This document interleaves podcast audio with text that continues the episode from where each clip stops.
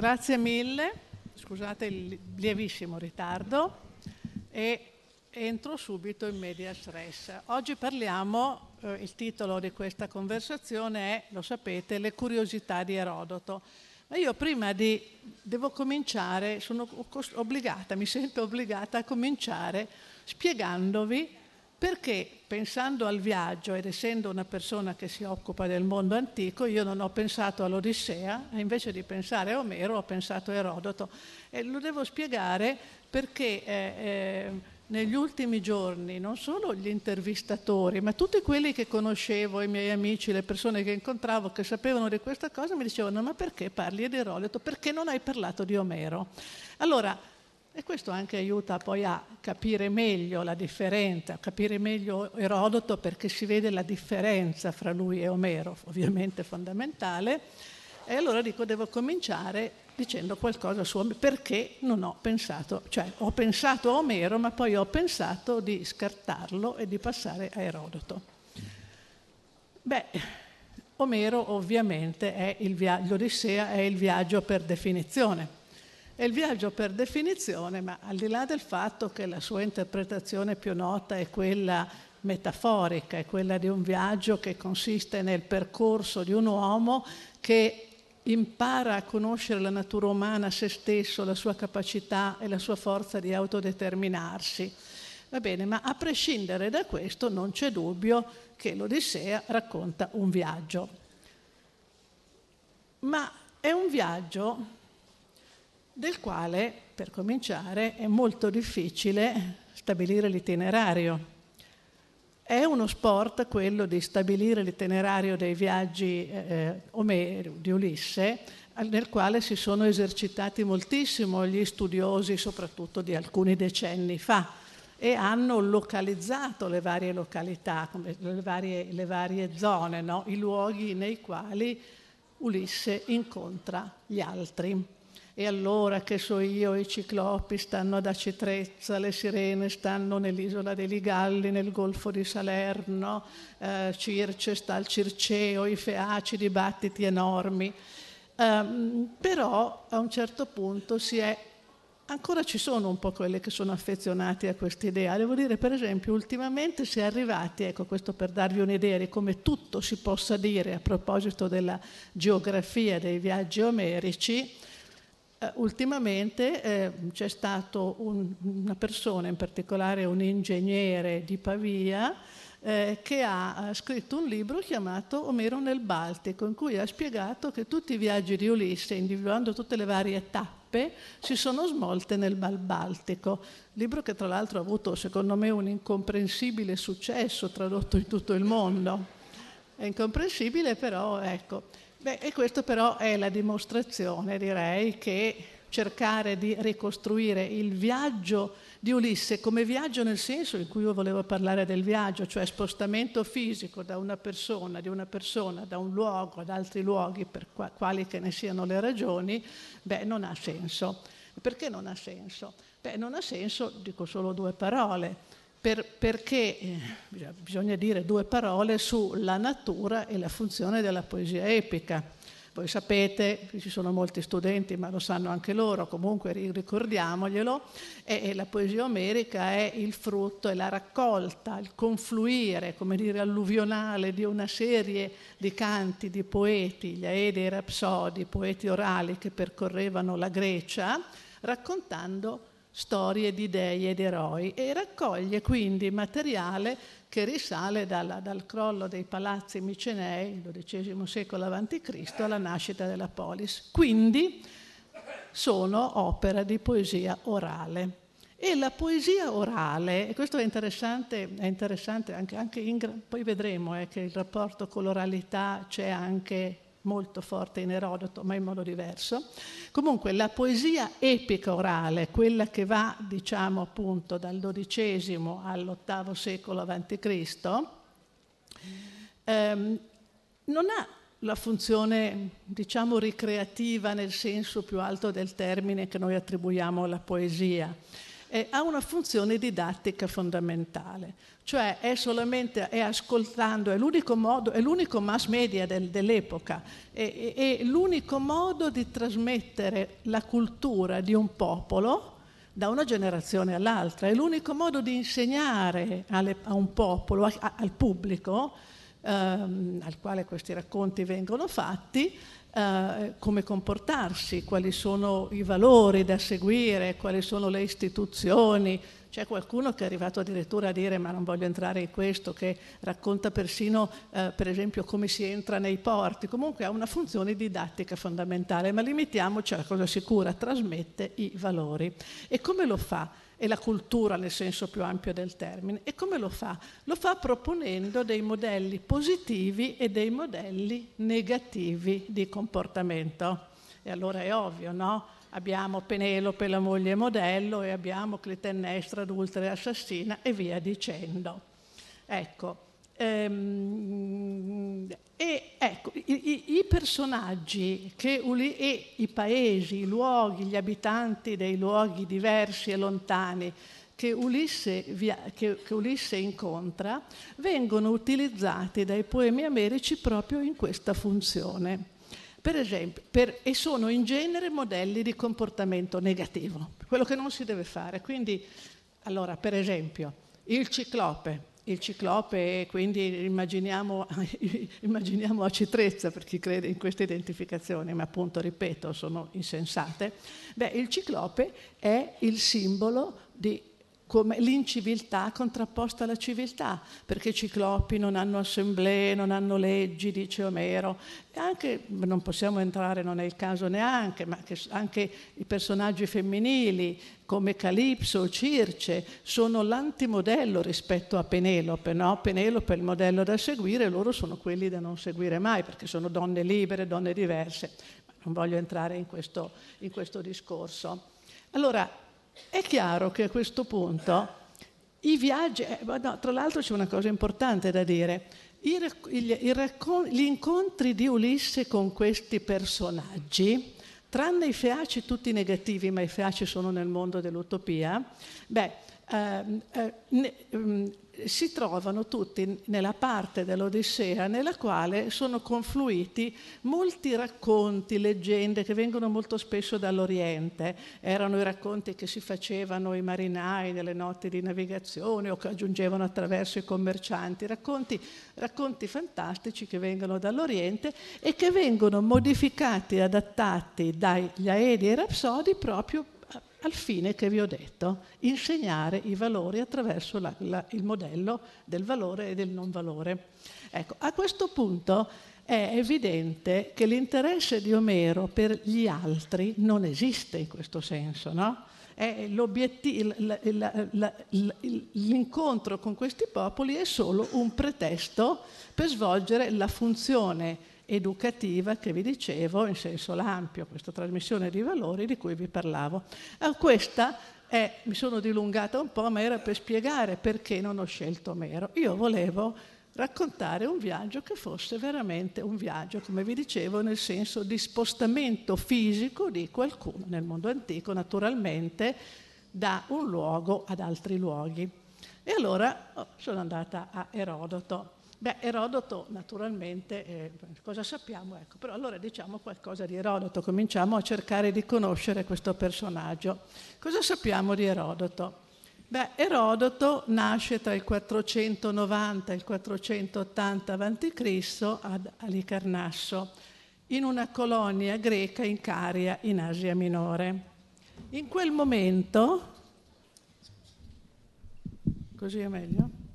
Ecco, grazie. In quel momento ad Alicarnasso governava Artemisia come vassalla del re di Persia. E, è una co- e che Erodoto descrive, tra l'altro, mentre combatte valorosamente nella battaglia di Salamina. È interessante, una notazione questa, eh, che poi riprenderemo, è interessante perché Erodoto mette spesso l'accento su dei personaggi e perché guarda chiaramente Ar- ad Artemisia con grande simpatia. Va bene, allora governava dalle Carnasso Artemisia Eh, Erodoto nasce da una famiglia abbastanza benestante. La cosa interessante, che poi ci, ci insegnerà, ci farà capire alcune altre cose di Erodoto, è che era di padre persiano. La madre era greca e la famiglia era molto ellenizzata, come dimostrano anche i nomi dei figli, perché Erodoto, il fratello, aveva un fratello che si chiamava Teodoro, quindi nomi greci. Um, la famiglia vive appunto ad Alicarnasso fino al momento in cui accade Artemi- eh, la, il successore di Artemisia è uno dei figli di Artemisia. A un certo punto c'è un tentativo di abbatterlo e non sappiamo bene in particolare, anzi non li sappiamo assolutamente, ma la famiglia di Erodoto è costretta ad lasciare Alicarnasso e si reca a Samo. Sappiamo che resta qualche anno, non sappiamo naturalmente esattamente quanti, poi torna da Licarnasso e questo è il momento nel quale Erodoto inizia una serie di viaggi. E allora, viaggi, viaggi grandi viaggi, eh, grandi viaggi, grandissimi viaggi, perché raggiunge le coste del Mar Nero, la Colchide, la Colchide sapete, il paese di Medea, considerato dai greci ai confini del mondo, e poi va oltre perché eh, visita il popolo degli Sciti, visita la Scizia dove vive questo popolo seminomade degli Sciti. E poi raggiunge addirittura Babilonia, visita senz'altro Babilonia come vedremo e poi torna indietro, raggiunge la Macedonia e poi scende giù e percorre mm, quindi, strade lunghissime per i eh, posti molto lontani, raggiunge la Libia, la Siria, la Libia, Cirene e l'Egitto, sul quale torneremo. Non entro qui, c'è stato un grande dibattito sulla succedersi delle tappe esatte del viaggio, non è poi così importante per noi. Forse si dice che l'Egitto sarebbe stato l'ultimo di questi grandi viaggi.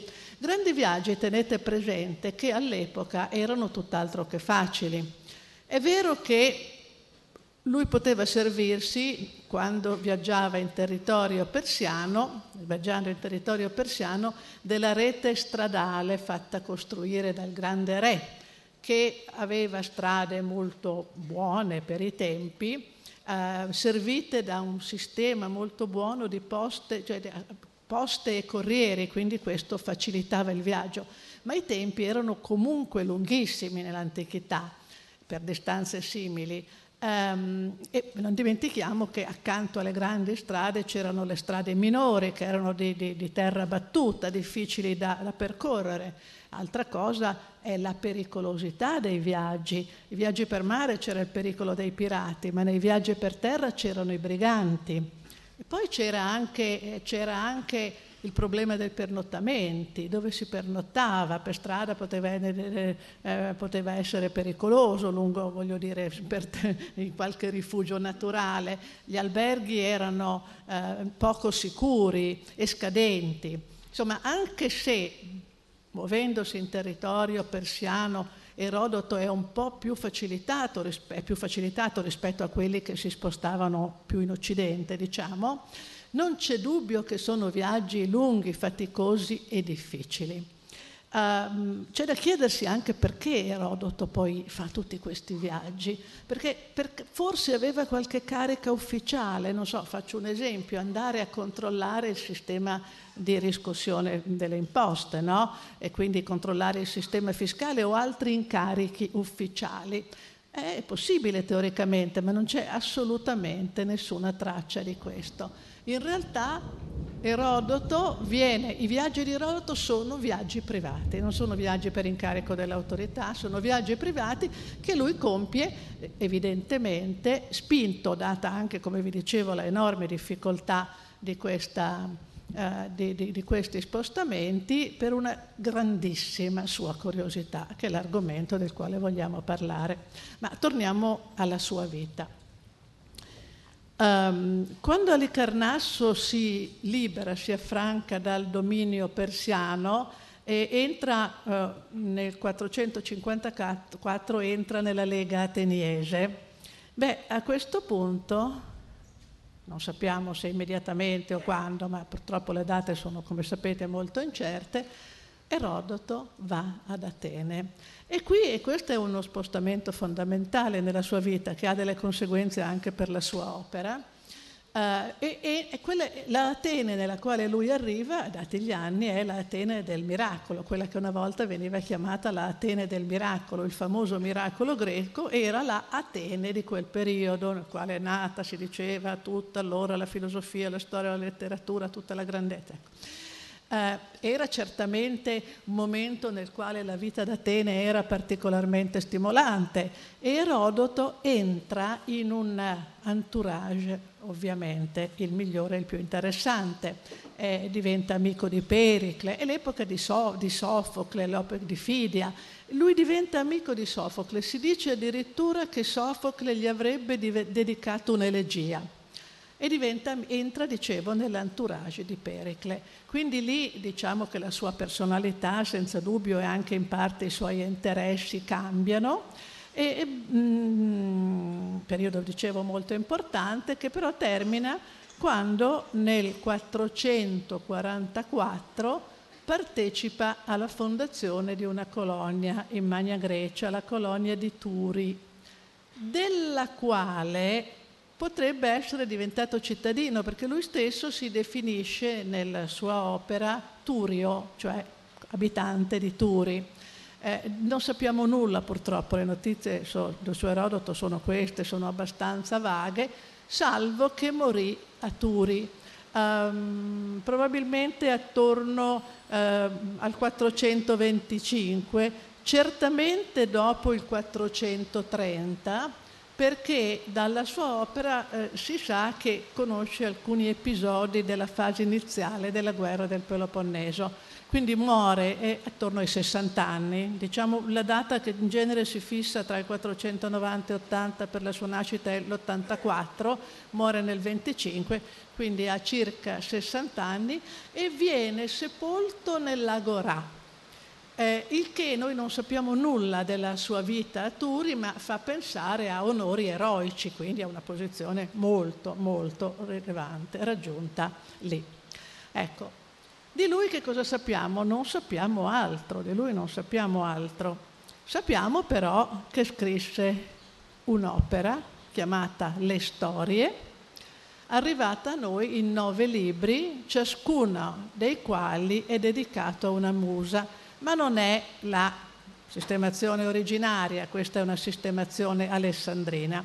Comunque eh, non importa, questa è la cosa importante, la sua opera che si chiama Le storie ha come oggetto, come dice lui nel prologo, la storia delle guerre persiane. Vi voglio leggere proprio il prologo che dice questa è l'esposizione delle ricerche di Erodoto di Alicarnasso affinché gli eventi umani non svaniscano con il tempo. E le imprese grandi e meravigliose compiute sia dai greci sia dai barbari, attenzione a questo, sia dai greci sia dai barbari, anche quelle dei barbari sono imprese meravigliose, possono esserlo, non restino senza fama, in particolare per quale causa essi si fecero la guerra. Quindi dichiarazione esplicita nel proemio, che peraltro come sapete viene sempre scritto alla fine dell'opera, ma comunque anche su questo torneremo, questo è un libro di storia dedicato alle guerre persiane. Quindi che cos'è Erodito? Dobbiamo dire, sulla base del proemio, è uno storico e infatti è, è, considerato a partire da Cicerone in poi il primo storico occidentale e certamente lo è. Allora a questo punto uh, potremmo, potreste chiedermi ma allora perché hai pensato di parlarci di Erodoto visto che è uno storico e noi dobbiamo parlare del viaggio, della conoscenza dell'altro e di questo, e, e di questo fondamentalmente. Uh, beh, perché il libro delle storie di Erodoto sono una storia, sono, sto- sono una storia veramente molto molto particolare, perché sono la storia degli eventi è inserita in un contesto nel quale trovano spazio moltissime cose che racconto della storia, nel senso che oggi intendiamo, non sono ci sono dei racconti, degli aneddoti, delle storie veramente molto belle, ci sono dei miti, ci sono dei miti eh, anche, eh, e, e, e soprattutto, è la cosa che ci interessa, ci sono delle importantissime descrizioni geoetnografiche. Come, ecco, per, eh, basta, basta per capirlo cominciare a leggere le storie. Come, basta cominciamo, cominciamo a pensare per esempio al primo libro. Beh, il primo libro, parlando degli antefatti della guerra, contiene molti riferimenti al mito, perché riconduce le cause dell'inimicizia a un'epoca lontanissima. Pensate che parla di Giasone di Medea e di Elena e Paride, quindi mito all'inizio mito che gli serve di entrare nella storia. Poi vedremo perché, però questo non è una questa, vedremo la ragione di questo ingresso nel mondo della storia attraverso il mito. E poi comincia cominciare a parlare degli antefatti di questa guerra e, e, qui c'è un certo punto, ecco, qui volevo fermarmi su un punto che, per dimostrarvi la ricchezza di, questa, di quest'opera eh, e la varietà, a un certo punto si parla di Babilonia. Si parla di Babilonia della quale eh, fa una descrizione interessantissima, perché descrive praticamente l'urbanistica della città, descrive geograficamente dove è, dove si trova, come è fatta, come sono le strade e poi come è circondata da un muro, da una fortificazione che è stato fatto scavando la terra e c'è tutta la descrizione accuratissima di come questo è come, è stato costruito, come sono state costruite le mura, cose ovviamente molto lontane dalla storia della guerra dei persiani e della guerra in generale. Come Erodoto sapeva? Beh, chiaramente la descrizione è, molto, è, è, è, talmente, se leggete, cominciate a leggerlo, la trovate presto, è molto, è molto significativa. Erodoto ha visto con i suoi occhi ha visto quello e lo descrive. Quindi ci sono nel libro inseriti tutti i suoi, ci sono inseriti i suoi racconti di viaggio. Ma io qui volevo fare una parentesi perché è una parentesi che serve a cominciare un po' a conoscere Erodoto come persona per quello che è possibile fare e per conoscere le sue curiosità. Allora a un certo punto, parlando di Babilonia, lui parla dei re, naturalmente e parla di due regine. Dice a Babilonia ci furono due regine, una è Semiramide, della quale non dice molto per la verità, l'altra è Nitocle, ni, sì, ni, eh, che è quella che succede a, eh, a Semiramide. E di lei Erodoto parla a lungo, parla molto a lungo, e dice, ehm, per vari paragrafi, racconta di come questa regina governò bene, molto bene la città e poi racconta anche, ecco perché ci sono, ve l'ho detto prima, inseriti molti racconti, aneddoti interessanti e ce n'è uno molto interessante qui a proposito di Nitocri perché eh, racconta questo, che eh, si fece costruire una tomba si fece costruire una tomba sulla quale, e, e, e, sulla quale um, aveva fatto incidere che se qualcuno, dice, se qualcuno dei miei successori avrà bisogno di denaro, lo troverà qui, ma solo se ne avrà veramente bisogno. E il, il desiderio di Nitocri, dopo la sua morte, venne rispettato, anche perché questo era scritto sulla tomba, le tombe erano sacre, però certo c'era l'idea che lì c'era tutto il, il denaro necessario per un'eventuale eh, necessità di governo.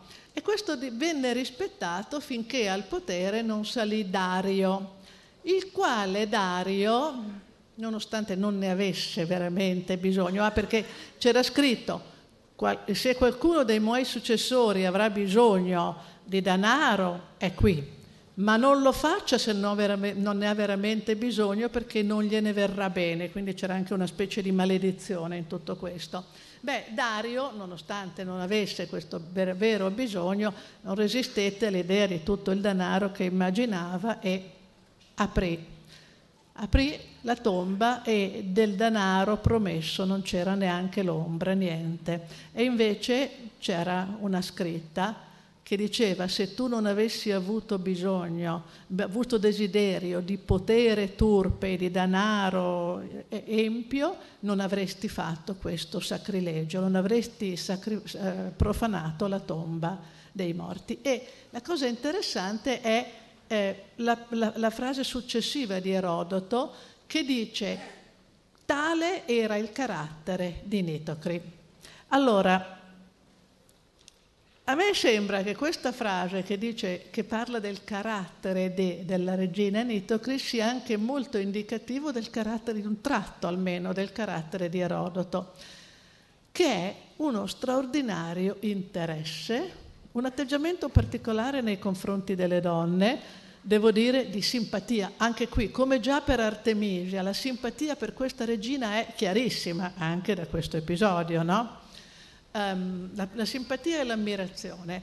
E devo dire che questo già uh, è qualcosa di, che di, di, differenzia molto Erodoto da un qualunque greco, perché i greci, noi lo sappiamo, hanno avuto tutti i meriti e tutti i pregi del mondo, ma una cosa è certa, erano afflitti da una notevole misoginia, insomma questo è difficile negarlo, ma insomma nessuno è perfetto, anche loro. Ecco, ma Erodoto non era afflitto da questa misoginia aveva una grande simpatia, in particolare, questo è interessante perché troveremo riscontri anche più avanti, in particolare interessato alle donne di potere, cosa molto singolare anche questa, che dovevano essere viste da un greco, potete immaginare come. Quindi, vedete che già il primo libro, qui siamo solo nel primo libro, è molto significativo per cominciare a cercare di capire, di entrare nella mentalità di Erodoto. Però se il primo libro è significativo, beh, il secondo lo è ancora di più. Perché lì, parlando del progetto di Cambise di invadere l'Egitto, beh, Erodoto fa una digressione sull'Egitto che praticamente occupa quasi tutto il secondo libro. Ed è una digressione veramente interessantissima, perché è una trattazione proprio sistematica, in primo luogo della geografia, come abbiamo già fatto per Babilonia, uh, ma qui in particolare degli usi, dei costumi, della religione e della storia di quel paese. Allora, naturalmente uno si domanda a quali fonti attinge. Devo dire che, eh, questo vale, ce lo chiediamo per tutta la storia di Erodoto, Um, Erodoto è molto vago sul problema delle sue fonti. Cita un solo suo predecessore che è Ecateo di Mileto, del quale parleremo poi, uno dei logografi storici. Um, secondo Eforo di Cuma, alla base delle storie c'era anche l'opera di Xanto di Lidia, ma sono supposizioni perché vi ripeto, l'unico citato è Ecateo. Però oh, e certamente poi lui fece uso di documenti di ogni genere, eh, documenti ufficiali, non solo persiani, anche ateniesi e probabilmente anche delfici, e poi anche di epigrafi e di raccolte. Ma in questo caso, nel caso del secondo libro e della digressione sull'Egitto, così come quando racconta di Babilonia, è molto evidente che la fonte sono i suoi viaggi, evidentissimo.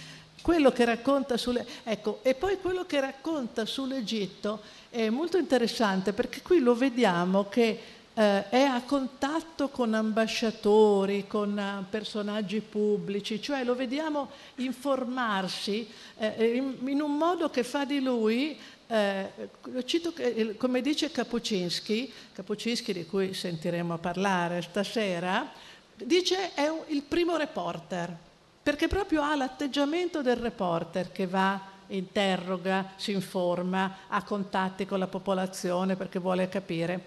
Va bene. E, ehm, come vi dicevo, grazie a questa sua attività di reporter, lui descrive tutto, clima, usi e costumi, feste, rite, sacrifici.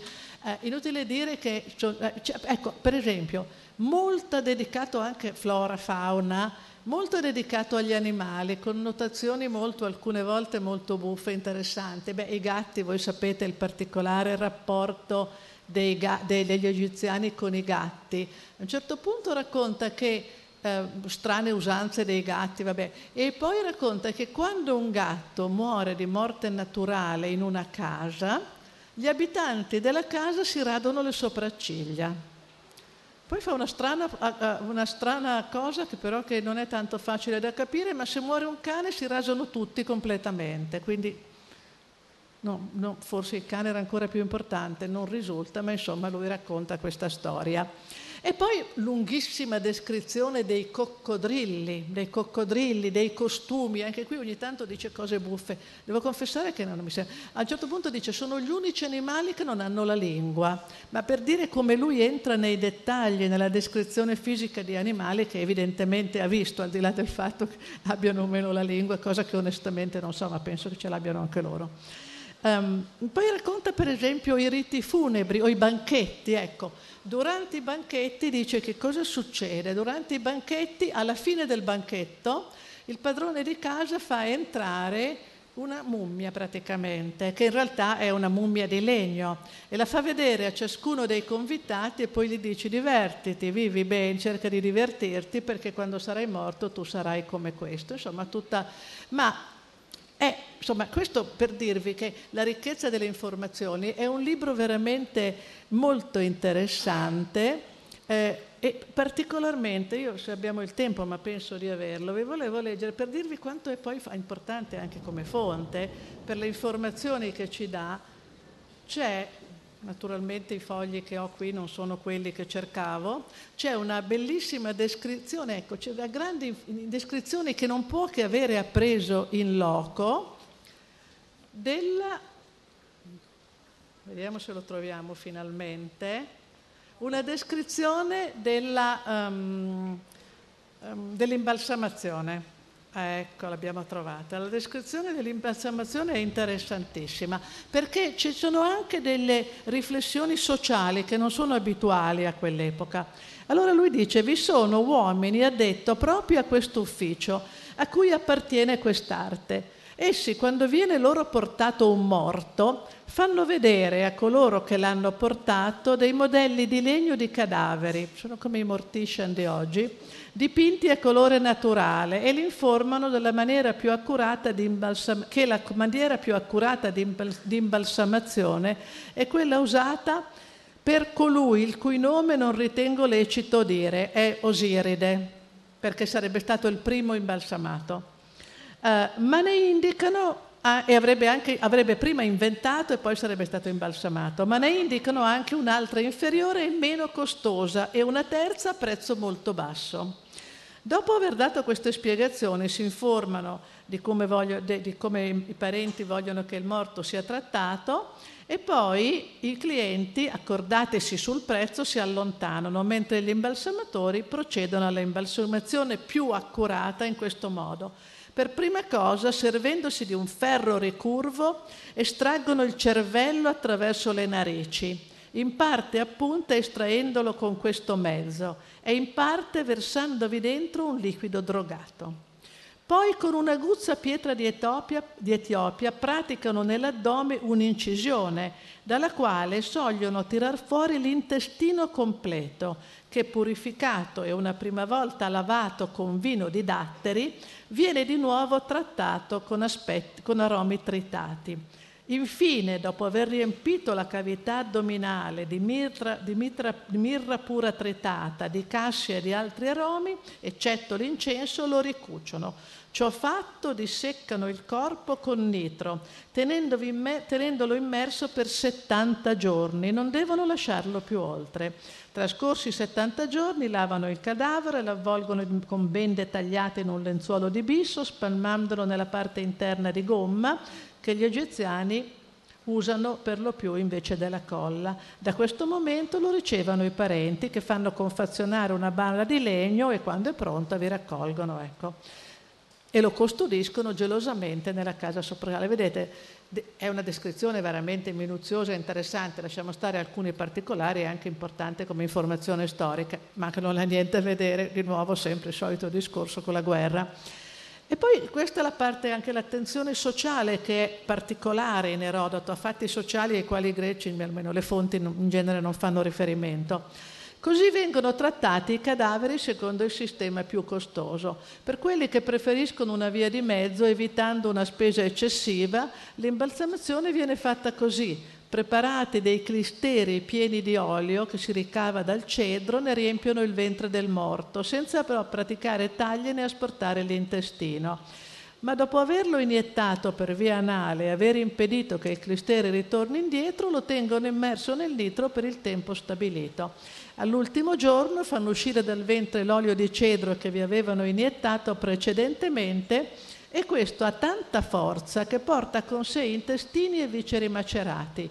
Quanto alle carni le consuma l'azione del nitro e così del morto restano soltanto pelle e ossa. Ottenuto questo risultato restituiscono il cadavere e poi c'è addirittura l'imbalsamazione dei poveri, la, la, la pseudo-imbalsamazione, una specie di imbalsamazione dei poveri. La terza forma di imbalsamazione, con la quale vengono trattati quelli che sono piuttosto poveri di mezzi, è questa. Dopo aver purificato l'intestino con della sitmea, che è l'olio di cedro, li depongono nel nitro per 70 giorni e poi li consegnano ai parenti. Ecco, vedete quindi questa questa è una descrizione che vale la pena, appunto secondo me valso la pena leggere per le ragioni che vi dicevo. C'è poi un pezzo divertente, divertente si fa per dire, nel quale dice che questo questo non si fa eh, non vengono consegnate a questi mortician, diciamo, le mogli dei personaggi potenti, mo- le mogli dei personaggi potenti e soprattutto quelle bellissime. Perché? Perché si teme che gli imbalsamatori possano approfittarne perché una volta si scoperse che uno degli imbalsamatori si approfittava della, della cosa per, uh, per, per abusare di questa bellissima donna morta. Ecco. Va bene. Ehm, e, altra cosa molto interessante che voglio dire per poi passare a un, altro, a un altro popolo, non più gli egiziani, è che c'è una interessantissima eh, frase in questo secondo libro nella quale Erodoto dice testualmente questi sono gli usi che i greci hanno adottato dagli egiziani e poi altri usi ancora di cui vi parlerò. Ora devo dirvi che al di là dell'ammirazione per il sesso femminile del quale parlavo prima, le donne di potere, tutto questo suo atteggiamento particolare, anche questa frase è molto singolare. I greci non amavano affatto riconoscere i debiti verso altri popoli, non li riconoscevano, erano gli altri popoli che dovevano tutto a loro. Quindi ecco, vedete che Erodoto si presenta proprio alla lettura delle sue storie come un personaggio molto particolare e molto diverso, con un carattere veramente molto diverso da quello, diciamo, quello che potremmo chiamare il greco medio. C'è un altro libro importantissimo, secondo me, eh, per capire, per continuare a cercare di capire un po' le curiosità di Erodo, Erodoto e il suo carattere. Allora, ed è il quarto libro. Il quarto libro lì di nuovo è quello secondo me forse che aiuta di più a convincersi delle famose qualità di reporter di Erodoto. Perché dopo aver descritto l'invasione della Scizia da parte di Dario, alternata anche a digressione naturalmente sugli sciti, poi a un certo punto arriva a parlare delle avventure persiane in Lidia. E quando arriva a parlare delle avventure persiane in Lidia, Lidia, per i popoli che abitano la Lidia, molta, mostra un interesse molto particolare, per, particolare perché inusuale, per un argomento che è quello dei rapporti fra sessi e delle usanze matrimoniali e delle forme di matrimonio. E allora lì descrive delle forme molto singolari uh, di popoli, come per esempio ecco, i Nasamoni. Prendiamo per esempio i Nasamoni. I Nasamoni cosa fanno? I Nasamoni Beh, I nasaboni sono quelli che quando dice lui dice come i massageti, a proposito anche dei, quando parla dei massageti cita una regina, Tomiri, di nuovo la, l'attenzione per i personaggi femminili, beh, um, um, eh, che cosa fanno i nasamoni? Quando, eh, che sono molto promiscui, eh, che, che hanno, sono poligami e per di più promiscui e che si, usa, che si uniscono anche a, quindi alle mogli degli altri, ma quando, pianta, quando si uniscono a una donna piantano un bastone fuori alla casa della donna con cui si accoppiano, usanza veramente abbastanza singolare.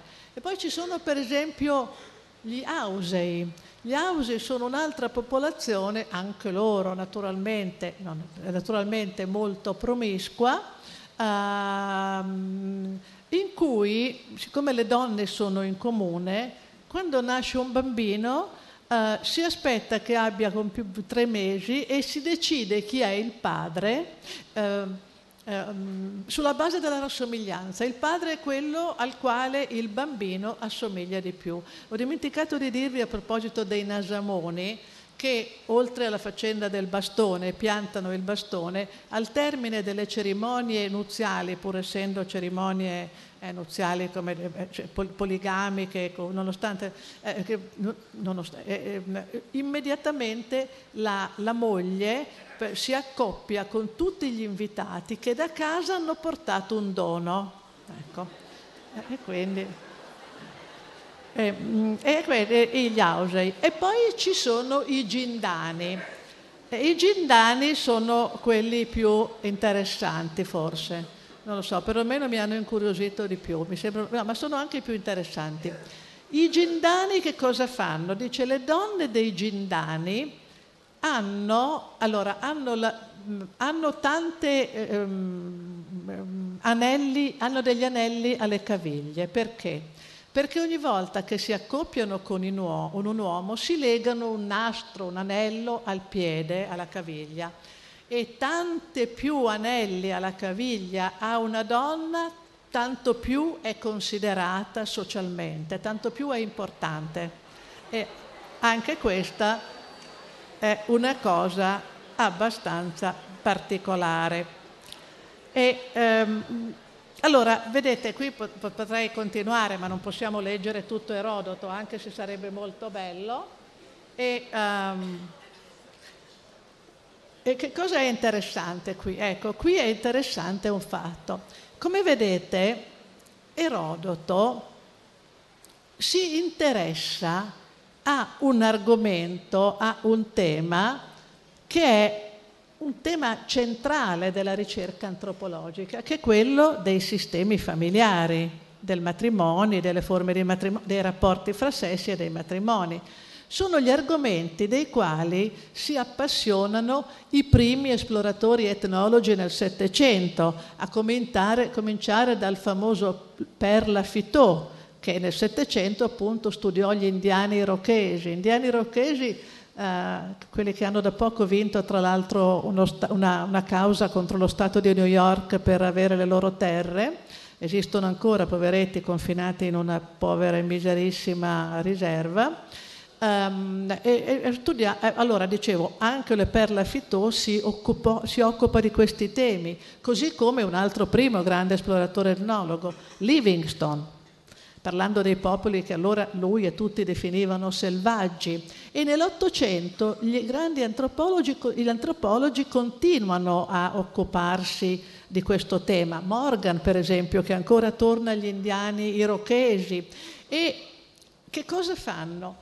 Sviluppano, partendo da osservazioni simili a quelle di Erodoto sui costumi di queste popolazioni allora chiamate selvagge, sviluppano delle teorie molto interessanti, eh, sulla, molto interessanti nelle quali oggi non si, non si, crede quasi più, qualcuno ci crede ancora, eh, sulla, eh, sulla esistenza nel passato di sistemi matrilineari, in cui cioè la discendenza, attra- la discendenza, del nome e del patrimonio passava attraverso la madre, non attraverso il padre, o addirittura matriarcato. Tra l'altro nell'Ottocento questo viene inserito nel clima evoluzionista e viene sviluppata una teoria per cui le popolazioni passano attraverso varie fasi, che sono la promiscuità originaria, e poi il matrimonio, qualcuno crede nel matrimonio collettivo e qualcuno no, e poi, e poi finalmente si arriva al patriarcato. Ma questo per dirvi, ecco, eh, la, l'analogia degli interessi di Erodoto e dei primi esploratori etnologi, dei quali è giustamente considerato un precursore, per esempio, da Taylor, per esempio. Um,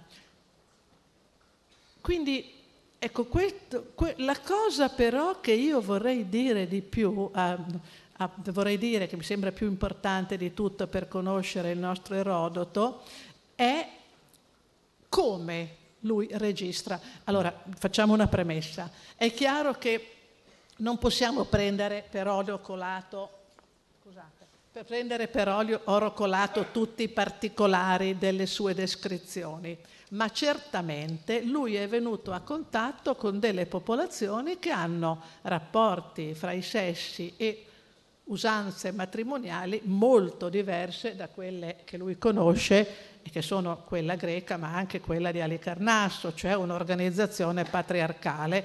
Lui viene a contatto con queste, con queste. e la cosa importante da dire, che è il tratto fondamentale del carattere di Erodoto, è che questa curiosità che lo porta a conoscere tutte queste, diciamo, stranezze, eh, beh, non suscita in lui nessuna, suscita, lui, spinto dalla sua curiosità, lui si appassiona a, a, quello che vede, ma non dà mai giudizi. Erodoto, immaginate i costumi dei Nasamoni o degli Auso o dei Gendani visti da un greco, barbarie.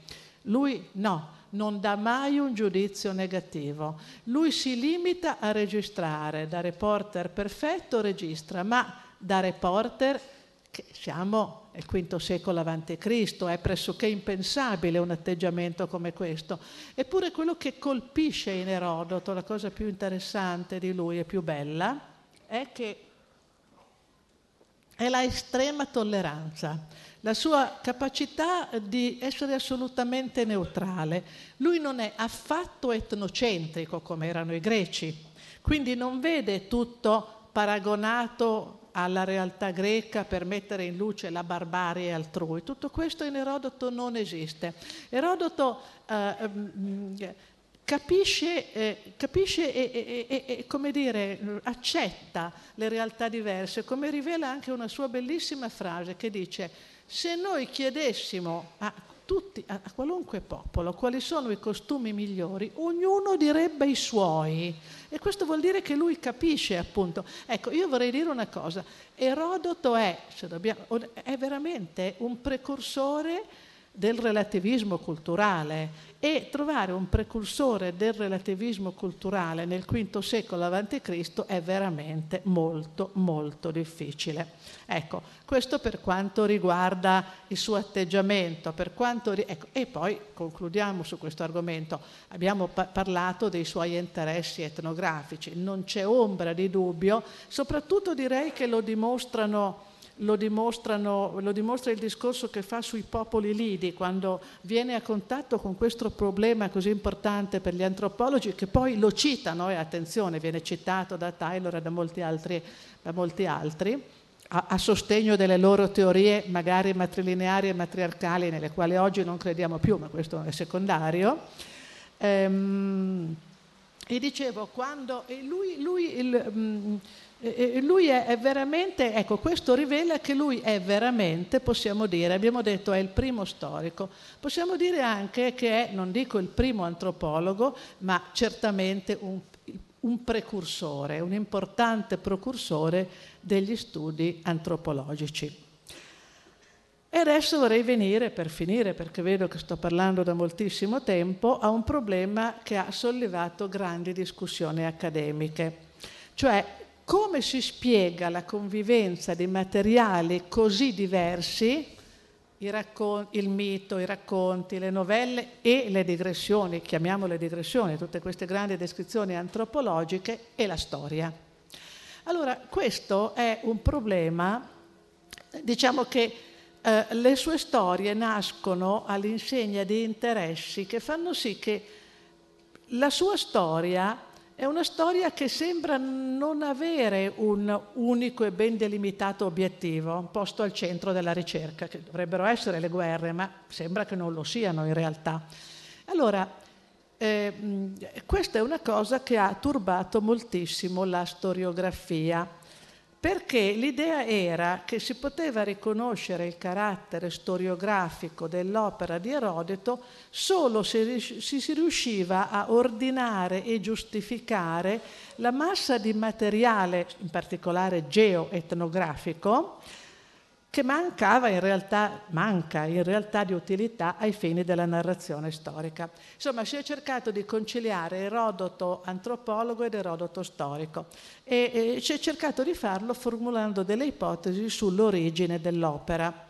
Allora, eh, molto brevemente, più, eh, la, la, spiegazione più diffusa eh, nel Novecento è stata quella di Jacobi, che parte da una considerazione giusta lo, ehm, Erodoto è un logografo. Chi sono il, il, primo, tra l'altro, a usare la parola logografo, proprio attribuendola a Erodoto, è Tucidide.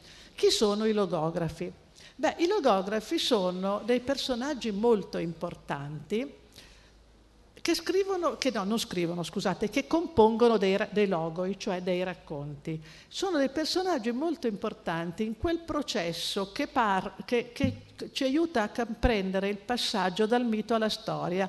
Perché voi sapete che i greci hanno pensato per molto tempo che il mito fosse storia. Il processo di passaggio dal mito di separazione del mito dalla storia è stato molto lungo e difficile. È cominciato quando si è cominciato a cercare di stabilire la successione, diciamo il passaggio da un'idea mitologica del passato no?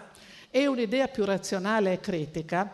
È avvenuto, è cominciato attraverso il tentativo di stabilire una genealogia, una successione anche cronologica nelle, nelle, nelle discendenze eroiche. Ma non c'è ombra di dubbio che ad aiutare, a contribuire fortemente a questo passaggio, appunto vi dicevo, dal passato uh, mitologico uh, in, uh, a, a, a, una cosa più razionale e critica, sono stati i logografi. Chi erano? Erano dei personaggi che raccontavano in genere la storia della regione nella quale agivano. Eh, ma e come la raccontavano? Per raccontarla viaggiavano, proprio come faceva Erodoto e come fa Ecateo di Mileto, il suo predecessore, quello che lui cita. Viaggiavano eh, viaggiavano e inter- allora, scrivevano loro, i loro racconti, le loro storie, basandosi su quello che avevano visto e sulle testimonianze. E quando poi, Erodoto questo lo fa, quando le testimonianze erano contrarie, allora le mettevano a confronto e Erodoto lo fa spessissimo, e poi lasciavano il giudizio al lettore al lettore quando le cose vengono scritte o al pubblico. Ecco. E, ehm, e quindi, ecco, la, qual è la spiegazione?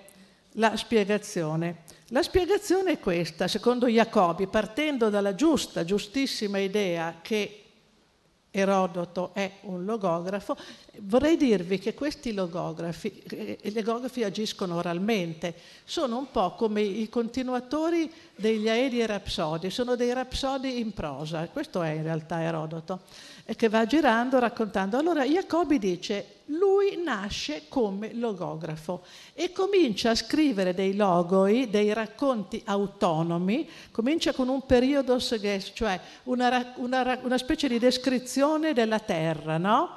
eh, dedicata, ciascuno dei logoi era dedicato a una delle popolazioni che aveva visitate. A un certo punto, in seguito, dice Jacobi, all'influsso culturale ateniese, beh, allora, e dell'entourage di Pericle, approda a una storia che ha al centro il conflitto gre- greco-persiano.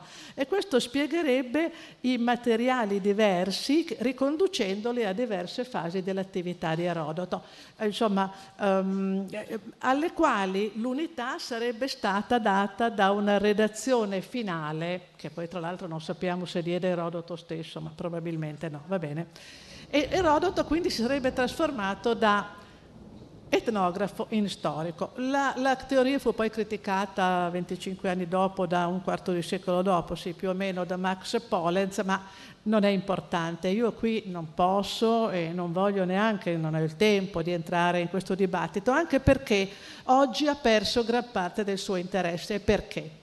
Perché oggi si cerca, si cerca di capire Erodoto mettendolo nel contesto comunicativo dell'epoca in cui agiva, che era, attenzione, ancora in larga parte quello di una cultura orale. E infatti Erodoto appunto faceva, faceva delle, delle, delle, dei racconti, no? delle specie di conferenze in cui raccontava i suoi logoi, le sue storie. E allora la comunicazione orale ha regole diverse dalla comunicazione scritta. Forse circolavano già delle, delle, delle redazioni scritte all'epoca di Erodoto stesso, ma non lo sappiamo. Eh, la, dicevo, la comunicazione orale ha regole diverse. E la regola qual è? Tu devi interessare il tuo uditorio, no? Devi affascinarlo, devi dargli edonè, devi dargli piacere.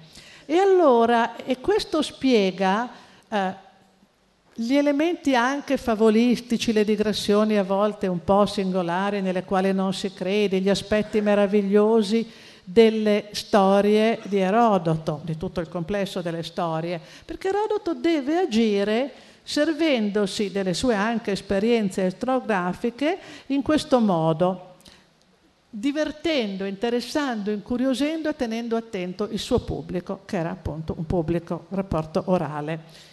E poi che cosa succede? Succede però che eh, negli ultimi anni, gli anni centrali, lasciamo stare Turi, quando va ad Atene, beh, eh, insomma, il suo pubblico è ateniese. È chiaro che a questo punto l'accento viene messo sulla storia e poi c'è un, e qui, e, c'è un interesse maggiore da, da, parte sua, anche vivendo ad Atene nel conflitto greco-persiano. E quindi spiega questo, secondo, secondo le teorie più recenti, spiega bene la compresenza in Erodoto di tutti questi elementi, elementi dei quali io ho voluto mettere in evidenza un aspetto particolare del suo carattere, del suo interesse, che è quello di un primo o precursore degli etnografi. Però adesso dimentichiamo la questione erodotea e dicevo, ecco, il modo in cui Erodoto vede gli altri e li descrive è esattamente il contrario del modo in cui li vedeva Omero, no? Omero vede gli altri solamente in rela- non per come sono, a lui non interessa, per, li vede in relazione ai greci per mostrarne l'inferiorità, il ciclopio, la pericolosità, Circe o Calipso per dire, ecco, Erodoto è esatta, tutto ruota intorno alla Grecia ecco, e alla funzione che i poemi devono avere. E quindi Diciamo che Erodoto, questo rapsodo in prosa, beh, è esattamente il contrario di Omero, no? E con questo sono tornata a quello da cui ero partita, cioè le ragioni per cui ho scelto Erodoto e non Omero. Grazie.